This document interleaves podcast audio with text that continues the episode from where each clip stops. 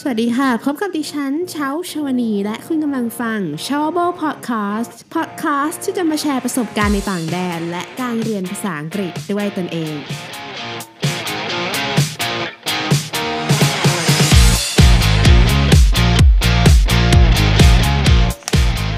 สวัสดีท่านผู้ฟังทุกท่านเลยนะคะยินดีต้อนรับสู่ Show World Podcast ค่ะในเอพิโซดนี้ค่ะเชาจะเชิญชวนมาเรียนรู้4สำนวนภาษาอังกฤษนะคะ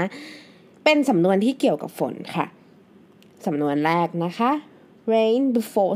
7 fine before 11 rain before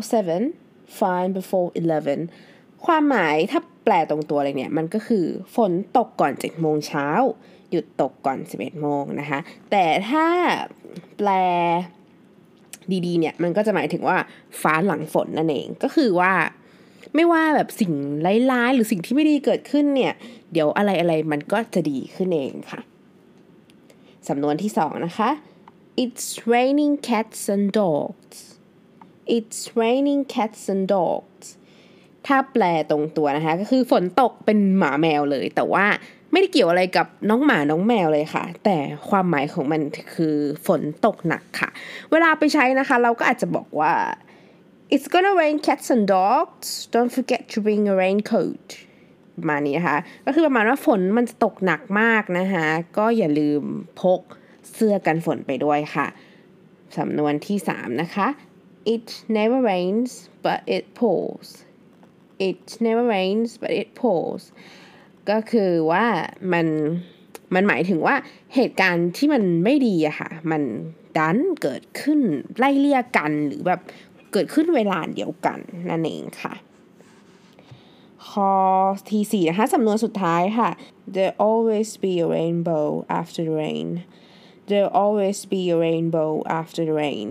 ความหมายของมันก็คือถ้าแปลตรงตัวคือมันจะมีรุ้งกินน้ำเกิดขึ้นหลังจากฝนตกนะคะแต่ความหมายของมันก็คือคล้ายๆกับ rain before 7 fine before 11 ก็คือฟ้าหลังฝนนั่นเองค่ะเป็นยังไงกันบ้างคะสำหรับสำนวนสำหรับวันนี้นะคะเป็นสำนวนที่เกี่ยวกับฝนนะคะเรามาทวนกันค่ะ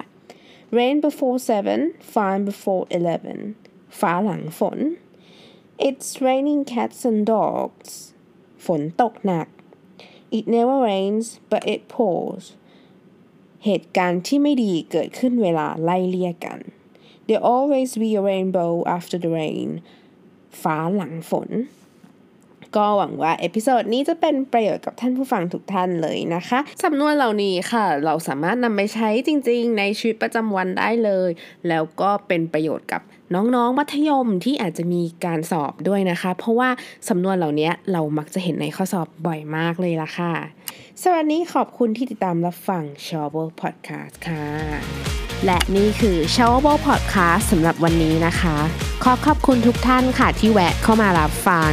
ถ้าคุณชอบ Showable Podcast นะคะอย่าลืมกด subscribe เพื่อติดตามหรือหากท่านมีคำถามสามารถถามคำถามได้ใน Facebook Page Showable วันนี้ดิฉันเช้าชวนีขอลาไปก่อนแล้วพบกันใหม่เอพิโซดหน้านะคะสวัสดีค่ะ